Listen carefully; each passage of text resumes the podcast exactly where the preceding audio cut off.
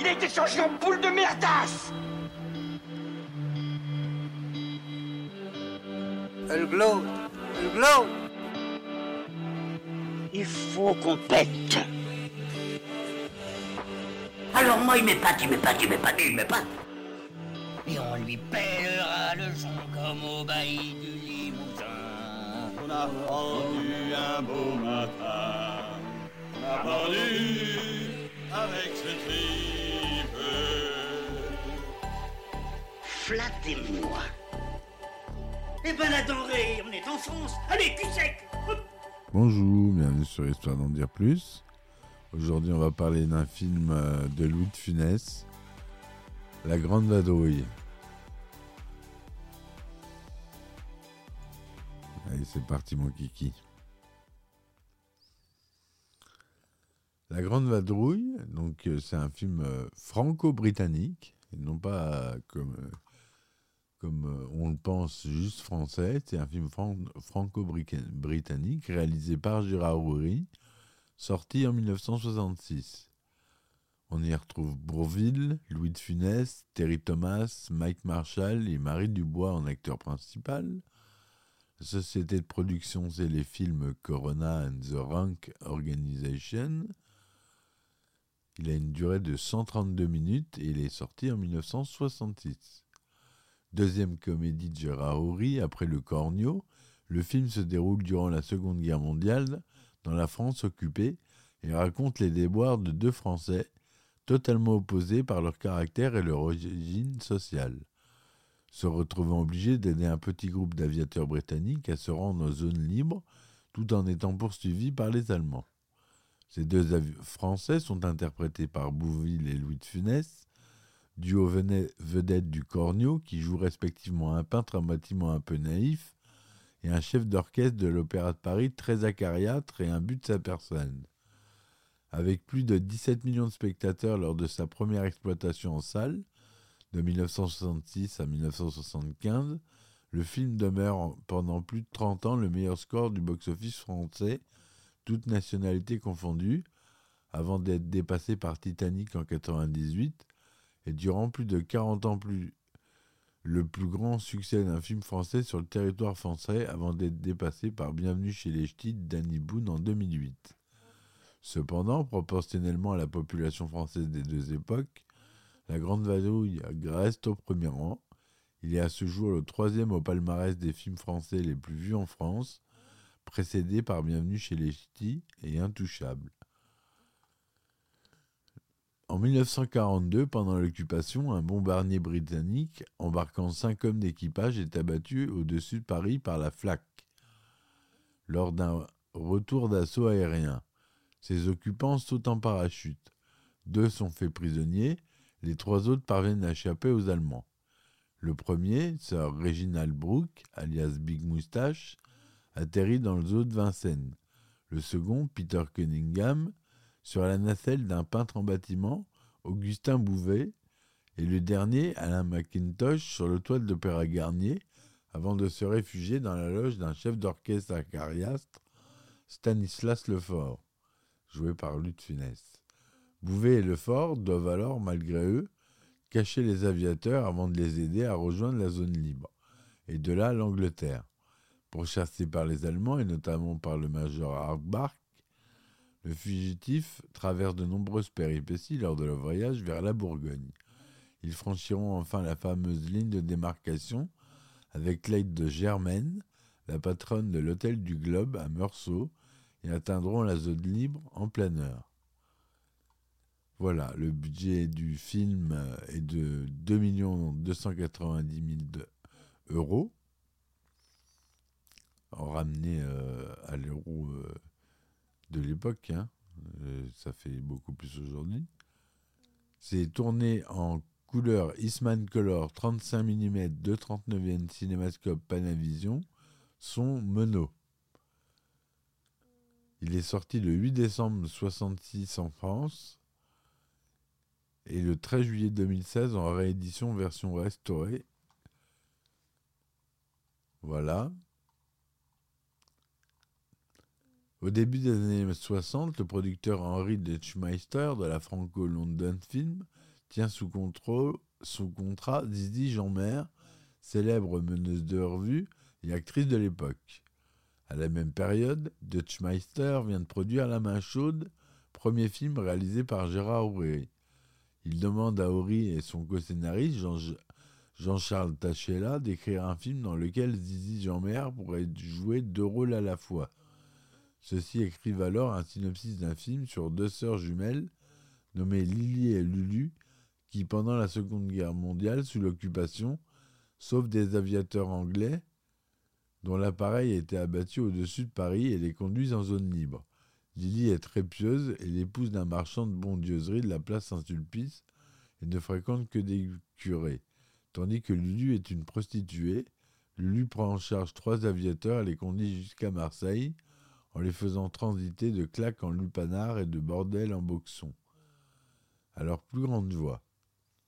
Même si ces lieux sont dangereux car fréquentés par de nombreux officiers allemands, les trois autres aviateurs, eux, voyagent avec Lily de monastère en couvent, aidés de courageuses nonnes et vivent moins agréablement leur périple en zone libre. Harry Dutchmeiter adhère au projet et achète le scénario, d'abord intitulé Au petit Jésus, puis Lily et Lulu ou les bonnes sœurs. Trouvant que Takela et Uri sont de trop jeunes scénaristes, il fait appel à un vrai constructeur de films, Léo Johannon, mais les scénaristes ne s'entendent pas avec le réalisateur expérimenté. Le rôle de Lily et Lulu sont tout de suite prévus pour deux célèbres actrices jumelles italiennes, Pierre Angeli et Marisa Pavan, qui n'ont jamais eu l'occasion de jouer ensemble. Finalement, Deutschmeister n'arrive à convaincre aucun distributeur et n'en trouve donc aucun financement pour le projet qui est abandonné. Gérard Houry avait déjà écrit une comédie se déroulant sous l'occupation, Babette s'en va en guerre, premier film français à traiter de la Seconde Guerre mondiale sur le mode de la comédie, qu'il a coécrit en 1958 avec Gérard Lévy, également producteur du film. Brigitte Bardot, Jacques Cherrier, Francis Blanche tenaient les rôles principaux et Christian Jacques était le réalisateur. Autour de Bourville et de Funès doit être réunie une distribution internationale, puisque les personnages sont de diverses nationalités, mais aussi pour assurer le succès dans le monde entier et la rentabilité de la grosse production que représente The Great Vadrouille. Le film devant, pour atteindre ce but, réaliser des résultats équivalents aux cornus en France et les reproduire sur les cinq continents.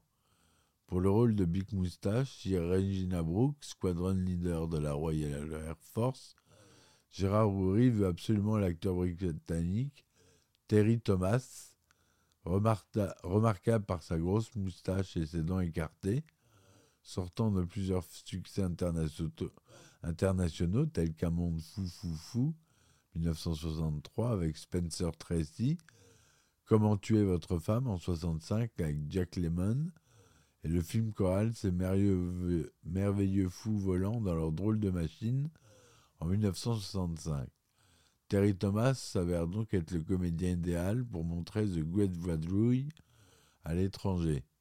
Uri et Robert Dory Hoffman rencontrent l'acteur à Londres, qui leur demande un cachet exorbitant, étant alors l'un des acteurs les mieux payés du cinéma anglais et l'un des plus sollicités.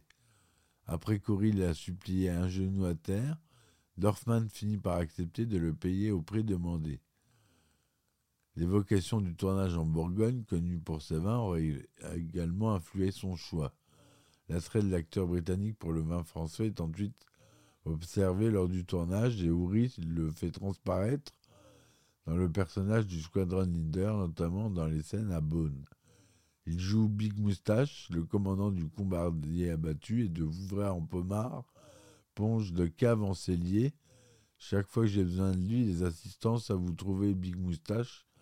Rubicon, l'œil brillant, la démarche pas très bien assurée. Il émerge un flacon de Clovougeau ou de Chambol Musigny à la main. Je tire davantage de la chose et fais de Big Moustache un de ces Anglais toqués de la France par qu'ils aiment son pinard. Gérard Horry en 1988 qui parlait de son film. Gérard Houry distribue le rôle d'aviateur canadien Alain McIntosh à Mike Marshall. Peter Cunningham, l'aviateur sauvé par Augustin Bouvet, est interprété par Claudio Brook, un acteur mexicain de père anglais de mère française. Après plusieurs films de Buñuel, il tourne notamment en France Viva Maria en 65 et du Fifi à Paname en 66. Il s'installe à Paris au début 66, pensant avoir une place à y prendre dans les rôles de quadragénaire viril. Il devient plus tard célèbre au Mexique pour ses rôles dans différents films d'horreur. À l'origine, le scénario était beaucoup trop long. Il, se continuait dans une fuite menant les protagonistes jusqu'en Espagne. Présenté au producteur Robert Dorfman, celui-ci indiqua qu'il fallait couper à partir d'Albi où les fuyards passaient. Depuis le terme Albi, il désigne la famille Uri Thompson, un point à partir duquel un scénario s'éternise devient répétitif. Le tournage a débuté le 16 mai 1966 et s'est déroulé sur 17 semaines. Le budget du film en francs est de 14 millions, soit l'équivalent de 1,3 milliard d'anciens francs, ce qui en fait alors le film français le plus cher de l'époque. Georges Jouric avait composé des génériques de début et de fin pour le film que Gérard Houry a finalement décidé de ne pas utiliser pour ouvrir le film par le simple son d'un avion et des bombardements et le clore par une dernière reprise de la damnation de Faust de Berlioz.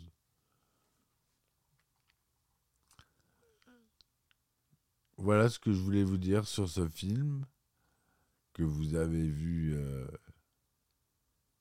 voilà, par exemple, la 16e diffusion à la télévision a eu le 1er janvier 2012 sur TF1 et a réuni 8,7 millions de spectateurs.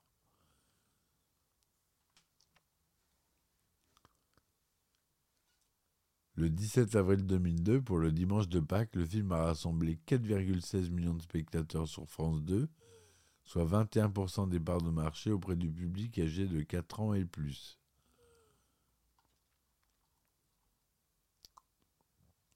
faut savoir que la scène finale est projetée dans un cinéma de Mexico lors d'une scène de plusieurs minutes du film Roma en 2018 d'Alfonso Cuaron.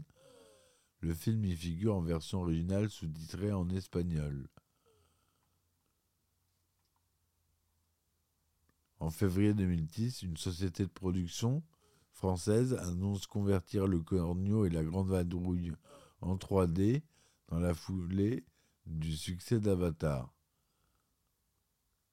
Pour fêter ses 50 ans, la Grande Vadrouille ressort en salle, comme je l'ai dit, dans une version remasterisée le 13 juillet 2016. Voilà, ça sera tout euh, pour euh, ce podcast. J'espère que ça vous aura plu. N'hésitez pas à me laisser des commentaires et des likes, s'il vous plaît. Et euh, si vous voulez me soutenir, vous pouvez aller sur Patreon. Il y a des, épisodes inédits pour ceux qui s'abonnent. Et euh, des épisodes en anticipation. Voilà. Je vous remercie de m'avoir écouté. Je vous dis à bientôt. Allez, ciao, ciao. Il a été changé en boule de merdasse Elle glow, Elle glow. Il faut qu'on pète.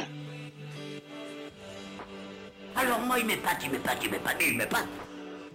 Et on lui pèlera le son comme au bailli du Limousin. On a rendu un beau matin. On a pendu avec ce tripe. Flattez-moi.